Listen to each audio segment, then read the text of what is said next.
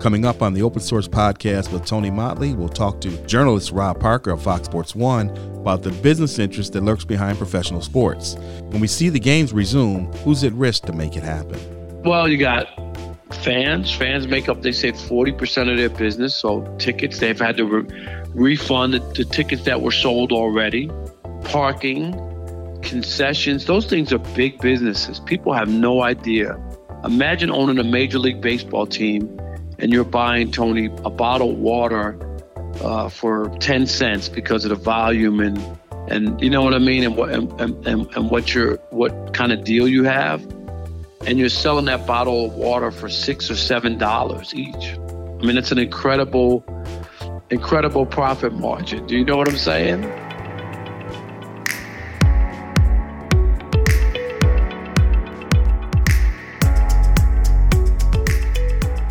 It's almost officially summer, and in the face of a continuing global pandemic, Major League Baseball, the NBA, the NFL, and NCAA football are putting plans together to get back on the field.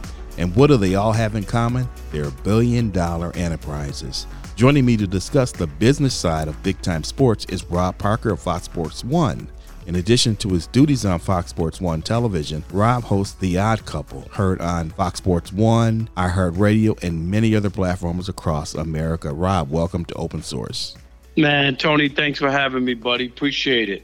Rob, this is a crazy world we're living in. I mean, you tell me now you're still doing your show from home.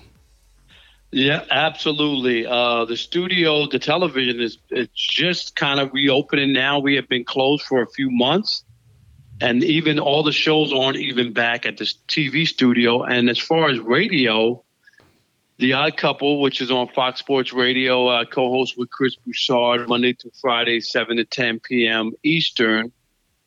Tony, I've been doing it from my apartment, and Chris has been doing it from his home in Jersey. So it's been different. We haven't been together for more than ten weeks, uh, but we're still cranking out content and still having fun on the radio. So we always try to be fun and informative, but it is a different world we're living in. And we look at right now, um, I mean, you've been a sports reporter, you've got a master's degree in journalism from an Ivy League school, Columbia. Put on your journalist hat and tell me what do you think is the right time and the right circumstances for sports to resume? I just wonder if it really is safe. If fans can't come to the game, I just wonder are we putting athletes in harm's way because we want to be entertained. And sometimes we don't look at athletes as as people. We look at them as as our entertainment or the toy department or you know what I mean like like they don't have real lives and loved ones and hus- wives and husbands and kids or any of that stuff. And so when I hear like these crazy ideas thrown out, Tony, like, hey, let's put them in a bubble for three months and and have them play the rest of the NBA season. I'm like, okay. So during the pandemic, a husband is going to leave his wife and children and be isolated for three months. And God forbid someone gets sick, you know, back home, or just this whole notion how do you make sure that there's no contact? It just seemed to me to be far fetched and unrealistic when dealing with humans. Really, Tony, you're asking NBA players not to make love to their wife for three months or or not hug their children for three months? I think that's a bit much.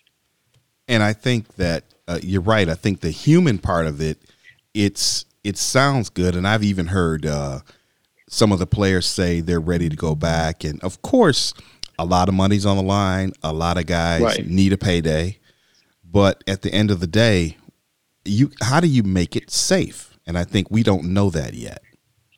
Especially it'd be different if there was a vaccine or something out there. You know, that's what people. I hear the comparison all the time to the flu. Well, more people die of the flu and whatnot. I, I, I get it, but but there is a vaccine, and I think that's really what people are waiting for. Something so that we can neutralize it, so we know where we're going if somebody gets it, you know, and how to treat it. And I think that's the part that still. I'm no scientist. I'm no doctor, but I think that's where what we're waiting on. Otherwise, I mean, look at the life we're living wearing masks and going into stores and most of the businesses still closed. I mean, Tony, Can you imagine Macy's and some of these department stores have been closed for three months? Um, business wise, what that has done. You don't do that just to do it. You, you, you do it because you really think there's a threat to society. And uh, so I'm not one of these guys who are pushing back. I'm gonna let the experts tell tell me what I should do and set up the guidelines and, and kind of deal with it from there. So if it says it's better for me to do my radio show from home, I'm going to do it from home. And and I know there was a moment you were frustrated about that at first. Let's go back a couple months ago. That was you'd been on a trip, and I think you know the whole idea. I think it's taken everybody a moment to get their head around this pandemic. Yeah, and and and I think the difference then when it first started was I think you know because remember it's evolved. At first they told you it wouldn't it doesn't make sense to wear masks. That that that wouldn't protect you. Do you know what I mean? Like so the whole thing has evolved from from the beginning of when it first when I first got off that cruise ship. And my thing was at that time they were talking about people who had symptoms. And so if somebody's sick, they shouldn't come into work, right? That never should be the case, even though we know plenty of people come into work sick and it's, it's not good for everybody else. So I was kind of following what they were talking about early on. Like, you know, I'm feeling good. I don't have any symptoms. I'm not sick. Uh, that doesn't mean that you're that somebody else who's already in the building can't have it. And the only reason I can't come in is because I was on a ship. And I just I don't think being on a cruise ship is the only way you can get it because most people weren't on a cruise ship, and so many people have caught it. So I just I just thought that was a little extra before we got into where we are.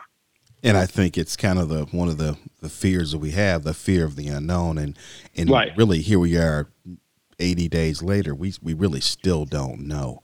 When we look at uh, at Major League Baseball, because I think they're the the organization, the group that's trying to get out there first to play games without fans. Now, it's been tried in Korea, and I haven't followed it.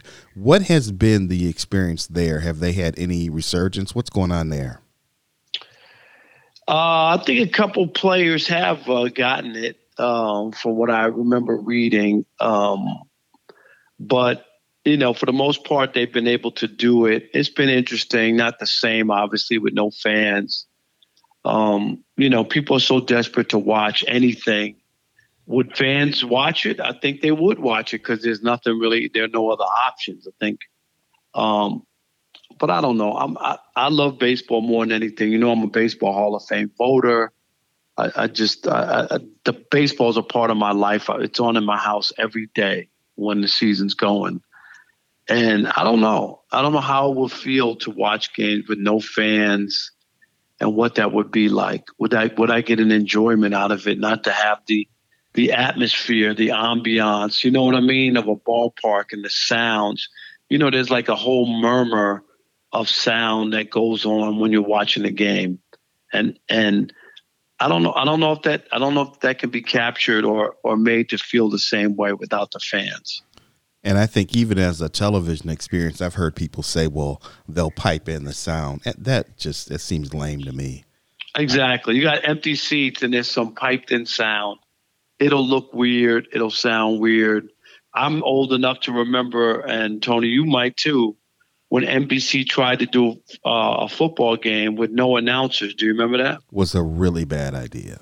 Bad idea. Like like the absolute worst. NBC tried it, and it was supposed to be the sounds of the game. They were flashing the score a lot and and and stuff, but there were no announcers for the game, and it was awful. What do you? I mean, what's at stake so listeners can get their heads around this for baseball? I mean, they've they've made some. Uh, there's some negotiating going on right now between the players and the owners, whatever. What what's the dollars? What are they talking about? Talking about baseball, if there's no season, owners could lose four billion dollars. That's what it be. Four billion. That's what's at stake. Um, you know, baseball last year had its uh, highest revenue earning year ever, eleven billion dollars. Eleven billion. It's incredible what a business and and a lot of the success of pro sports nowadays is all tied to uh, television. And Tony, as you know, um, the best television show to have for any television network currently is a live sporting event. That's the only thing that can't be taped or recorded and watched later. Everything else people watch in their own terms. You know, they fast forward or forward through the commercials. They don't, it's not the same. There's no appointment television, right? If I have a, a popular series, I could go to that place or that online and stream the entire season and one sitting rather than waiting for it to come on every week. So when when when people are able to do that, that's changed everything. But sports, that's why I think it's nine years in a row that the NFL Sunday Night Footballs had the number one rated show. Can you imagine that? That would have never happened 20 years ago, 25 years ago. And, but that, and, that's is, that's um, where it is. Is it um, is there a, a, an additional value uh, that comes with that? I mean, obviously you can't replicate it, but does that make a, a live event more valuable? I mean, do they get more revenue because people aren't going to really yeah. DVR and watch it? Well, they're they're able to charge uh, advertisers and different things because they have live eyeballs. If I'm if I'm an advertiser and I'm advertising on some sitcom or something, I don't even know. Most people don't watch it when it comes on broadcast TV, and then if they if they've recorded it to watch it later, chances are they're fast forwarding through the commercials to just get to the content. So for the most part, people watch a game, they put it on and and and it's left on. So I think that's why advertisers are more attracted to sporting events. And now four billion dollars. How do you how how we how are they losing four billion by not playing? Well, you got fans. Fans make up they say forty percent of their business. So tickets they've had to re- refund the, the, tickets that were sold already. Um, parking, concessions, those things are big businesses. People have no idea. Imagine owning a major league baseball team and you're buying Tony a bottle of water uh, for ten cents because of the volume and and you know what I mean and what and, and, and what your what kind of deal you have, and you're selling that bottle of water for six or seven dollars each. I mean, it's an incredible, incredible profit margin. Do you know what I'm saying? Absolutely, yes. And that and and and so times that times I don't know how many bottles of water you sell a game times 82 home games. It's significant money. Eight dollar hot dogs, eight dollar French fries. I mean, I could go on and on and on. I, if you've ever been to Yankee Stadium, there's so much food there. It's incredible. And all it's, that's it's all that's gone and yes. all those workers aren't working and all those suppliers aren't supplying. I mean, it this, just this, it's a it's a ripple effect. It's it's incredible what one baseball game, you know, how it could hurt the economy and workers and distributors and suppliers and all the other stuff that goes with it. It's it has a, an unbelievable effect uh, to so many things. Now, in the context of team sports, I guess it seems to me that baseball would be the safest sport because it's really there's no contact. I agree with you that it, that football and basketball is impossible not to touch the other person. Obviously, football you're tackling. Um, basketball you play in defense. Baseball, uh, maybe if you slide in the second, am I on top of you? Not really. You know, my glove is touching your spikes um, or your pants leg. Uh, other than that, and maybe the pitcher, the, the, the hitter is close to the batter, maybe not that close, but close, right? And other than that, everybody else is a fair distance. I think so I agree with you. Baseball players, if they had to, they could even wear masks. I mean, I'm sure they don't want to, but they could do that. Oh yeah, because they have that. We've seen not the, the the mask for diseases or viruses, but in softball and whatnot, they they play. If you ever watch women's softball in college, they all have a mask on front of them. They could hit even with a mask on. There's no doubt about it. Now, like you said, uh, what the CDC and what all these medical experts talk about these invisible droplets, well, the perspiration that ha- occurs in football and basketball is just buckets compared to the droplets that could be deadly. I don't, like you said, I don't see how I don't see how they're going to be able to do that at all. I, I really don't. And I, and I get it. Do the players want to play? Of course they want to play. That's what they do for a living. So so I get that. You think LeBron James at year 17 wants to give up a year, uh, especially as good as his Lakers were, you know, before the pandemic hit? And with, with he has, he other no superstars players coming back, this is his maybe his last best chance to get another title. Right. right. absolutely. Yeah. And next year, year 18, you don't know. It falls eventually it falls off for you, right? We, we, we know that. So that could be next year. Right. So this is an opportunity for him. It doesn't mean it's going to guarantee win anything, but he'd have a better shot this year. So I'm sure, like a guy like him, it's it, he's sick over it from where he was, and now where he is with the chance of the season being lost. Now, th- there's another uh, element to this that nobody talks about, and I know it applies especially to NBA play. I mean, to NFL players, and that the fact that players are, are broke right now. They haven't gotten a paycheck in months. They may not be getting a paycheck. And I know, we know NFL players within three years of their retirement are 80, 90% of them are, are broke. And so I know right now that a lot of players are desperate for money. Right. Well, that's why you can't. It's just like the the the um, the um, UFC you know, where you go, this guy's like desperately Dana White trying to get these guys to fight, but people, you know, you got to protect them from themselves sometimes, Tony. You know what I mean? Because they want to get paid, they want money. So, so they'll even put themselves in harm's way to make money, and that's why eh, sometimes you need people to regulate to help people or help players understand this is not in your best interest.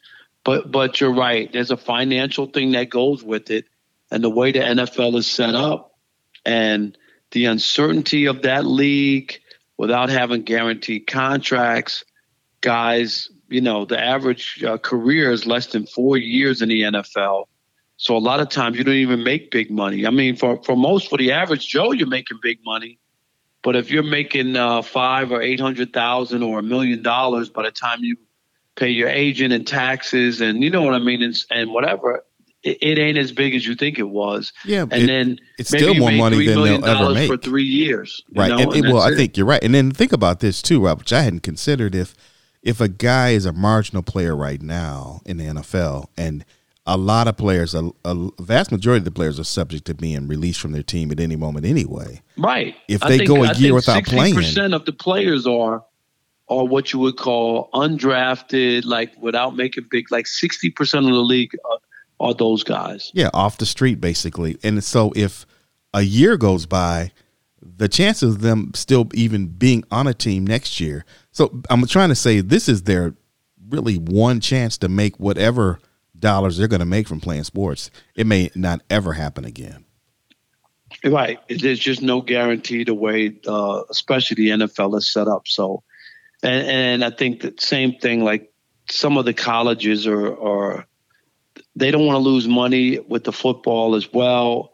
But but the idea, like some of these colleges were actually thinking, well, the players can come in and and practice, and we'll we'll do social distancing and all this kind of like kind of with a plan but the but the student body isn't allowed on campus. How in the world could you allow football players on campus if the student body can't come back to campus? And I, I heard right? on the radio today that uh, somebody from the NCAA wants to have players report for practice or workouts June first or June fifteenth, and I just which think is, which it's is, crazy.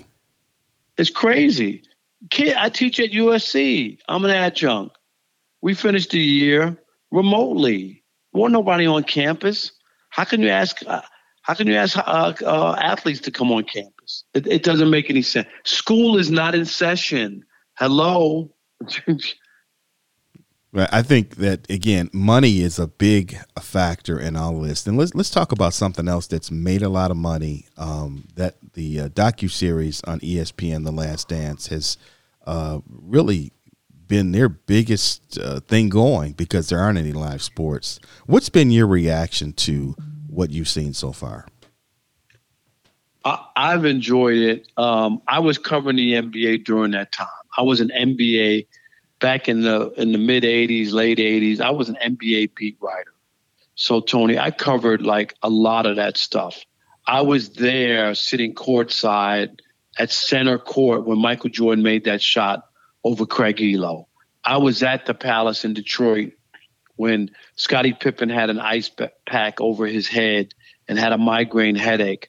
I was at Chicago Stadium in Chicago every Memorial Day for a big playoff game where Michael Jordan was playing. So I, I was really a part of that during that time. I've loved most of the storylines I did already know, obviously, but uh, some of the other footage and the behind the scenes stuff, that's the stuff that I'm mostly intrigued about and I'm enjoying. Uh, not surprised that uh, the the uh, documentary has done well. People just don't have an option. It's on the perfect time Sunday night, but and even the ratings that they've gotten. Let's be honest. A couple weeks ago, Forrest Gump on CBS beat beat Michael Jordan's uh, documentary. So while a lot of sports fans are enthralled and and caught up in it, Tony, it hasn't been where the country is tuned in. I, I tell people this all the time. Sports is it's its own little life inside itself. Uh, the perfect example is people always talk about how big the Super Bowl is, and maybe you know 35, 40 million people watch the Super Bowl. The country is made up of 330 million people, so that means 300 million didn't watch it. Right. You know what I mean? Right, it's, right, it's, right. It's all it's all um, relative, but uh, I've en- I've enjoyed it. Uh, you know, I'm not surprised how it's slanted Michael Jordan is in charge of the production, so he's going to put his his best uh, view out there for most people. He didn't. He didn't do it for the money. I don't believe he doesn't need the money. No money. Why? Why do you think he did it? I just think that they probably convinced him that um, you know you got this footage, you should put it out there, um, and and I think he's smart from the standpoint that he I think he'll have more fans after this is all over. Even the millennials generation Z or X or whatever they call those guys. Um, I think that they'll have a context to it, Tony. It's one thing to watch YouTube videos of old games. It, to me, the, the story's filled in what he had to go through. If you watch video, if you're just a basketball fan or whatever, and you watch the video of Jordan getting – pummeled in the lane by the Pistons and the Knicks.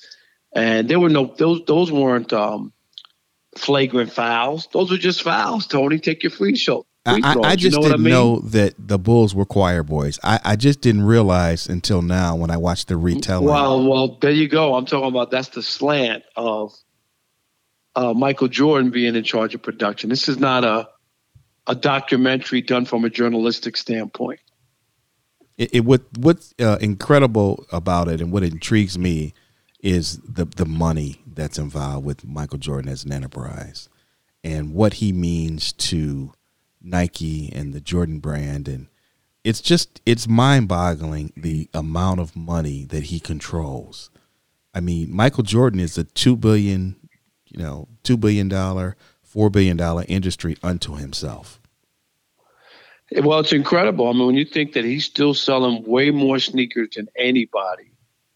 Um, I think I saw David Falk's quote that says he sells more sneakers than all the other players who ever had sneaker deals combined. It's not even close. Like, I mean, Jordan hasn't played in what 15 or 20 years, and he's still like LeBron is a big star. He his sneakers don't don't even compare. I think Jordan. Um, they said um, Jordan sells more sneakers now than the top six NBA players combined right now. Yeah, see, there, there it is, uh, and I believe it.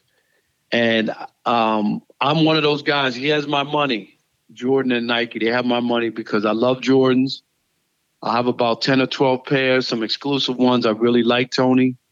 And that Jordan logo, I have my closet's filled with um, apparel I love hoodies and pullovers, and if they have the Jordan logo on it, I'm more apt to buy it than if it just has the Nike logo. And I think what's great for that brand, and I'm I'm into branding and marketing, as you know, uh, the fact that he has, as a basketball player, been able to transcend sports, and now University of Michigan and other college teams have endorsed and are wearing the Jordan brand. That's huge. It's it's really unheard of. Oh yeah, no, no, no. He and it all because his mom made him get on the plane to go to uh, to go to uh, Oregon to to meet with Nike. He, he was going to be an Adidas go. guy, right? He was going to be yep. an Adidas guy. Is what, that unbelievable? What What is it about? I mean, there's a mystique to Jordan that just I think maybe Muhammad Ali had that as well. What What makes the Jordan brand? What is it that people are identifying with? I, I just think it's winning. It's the ultimate. Uh, it's hard to argue with winning. I think people, even with flaws, even if people don't like everything about you, it's and I'm talking about winning at that clip. When you're six and zero oh and you've won all six MVPs, there's a mystique to it. Most people, most people cannot. Uh, Joe Montana was four and zero oh in the Super Bowl, and he won three out of four MVPs. Michael Jordan was six and zero oh and won all six. I don't know if we'll ever see that again. That that's incredible.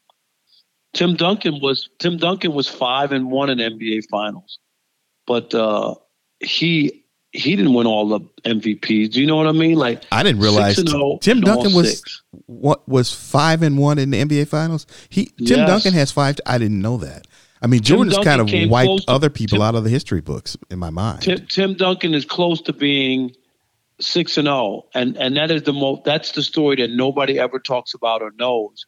But Tim Duncan, if you remember, uh, LeBron, they were going to lose the game in the finals, and Kawhi Leonard, the the the, um, the Spurs were up by three.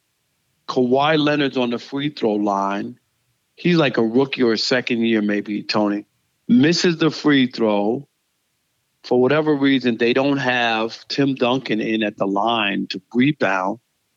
Uh, Chris Bosh is able to knock the ball uh, and and and get the rebound and get it to Ray Allen who hit that miracle three point shot. Do you remember that? I do, and I remember the shot, Leonard but I don't remember the circumstances.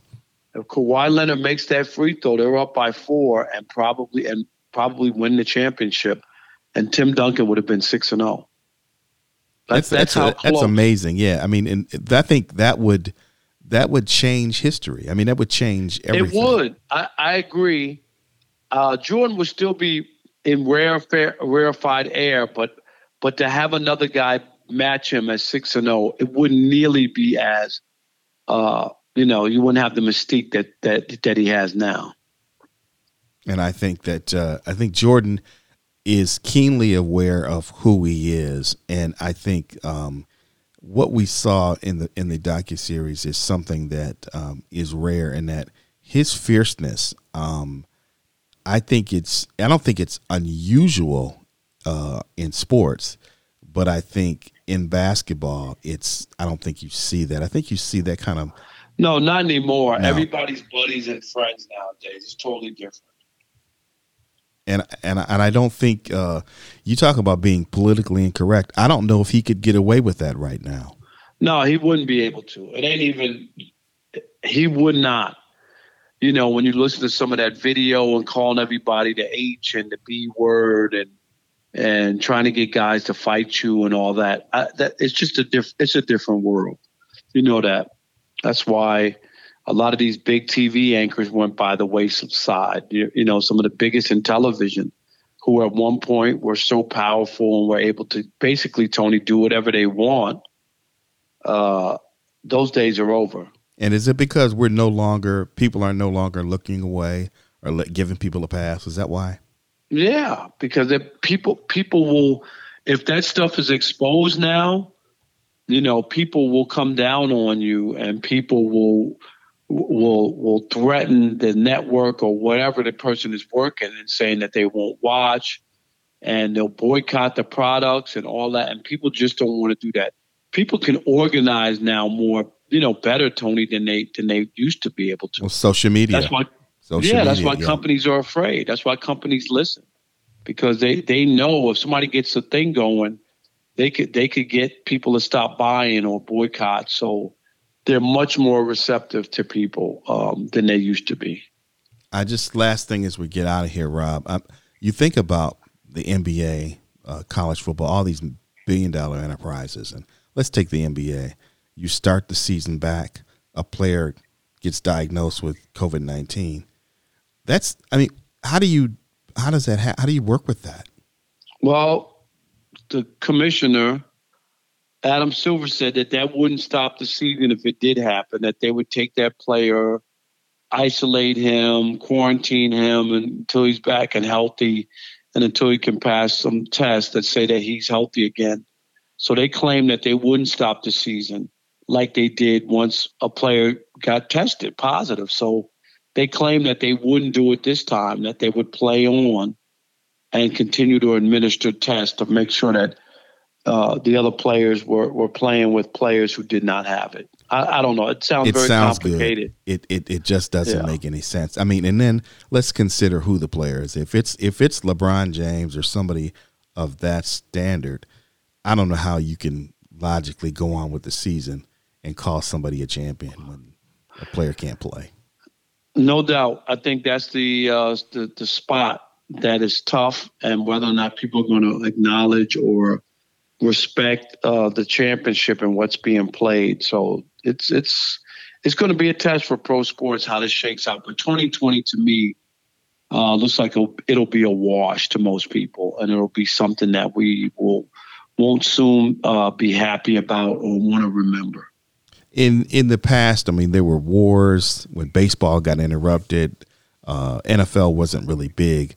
Um, I just think that, like you said, it's just going to be a big asterisk on this season, and it's just going to have to wipe your hands of it and say it, it, we just couldn't do it. Yep, we'll all be like Barbara Walters. This is 2020 because 2020 was a mess. That's a classic Rob Parker statement, and uh, I appreciate that, Rob. I mean, I think that we we just to, to wrap it up, uh, a lot of money's on the table, a lot of lives around the table, and I just don't think you can um, you can't justify uh, continuing. No, and if God forbid uh, some star gets it and somehow doesn't bounce back or they pass or something, then there'll be a lot of blood on people's hands, and there'll be like like in the UFC and stuff like that. It'll, it'll be you know you'll start have to question these people and and and put blame on these people for rushing people back in harm's way. So Tony, it's going to be interesting to see how this all plays out. Rob, I thank you for uh, sharing your insights with our audience. Don't forget, too, Rob, you're also doing something fantastic on deadspin.com. And I think people that care about journalism, this is real journalism. And what the things that you've done already have been pretty impressive. Man, I appreciate it. I'm very excited to be working. Uh, they got new management, new people there, Tony. That's what attracted me there. Guys who have worked in journalism and are journalists, and uh, I'm able to write a weekly column there, and uh, you know, give you some journalism. No fluff pieces, nothing like that. And uh, I'm enjoying it so far. Deadspin.com. Check out my column, and don't forget to listen to the radio show, The Odd Couple, Fox Sports Radio. 7 to 10 p.m. Eastern on Fox Sports Radio, Sirius Channel, Sirius XM Channel 83, and on the iHeart Radio app. Got to get all that in memory, Rob. I thank you for being here. It's Rob Parker from Fox Sports One and Deadspin and FoxSports1.com and every other place you turn. And this has been Open Source with Tony Mottley. Share it, like it, tell your friends. Thank you for listening.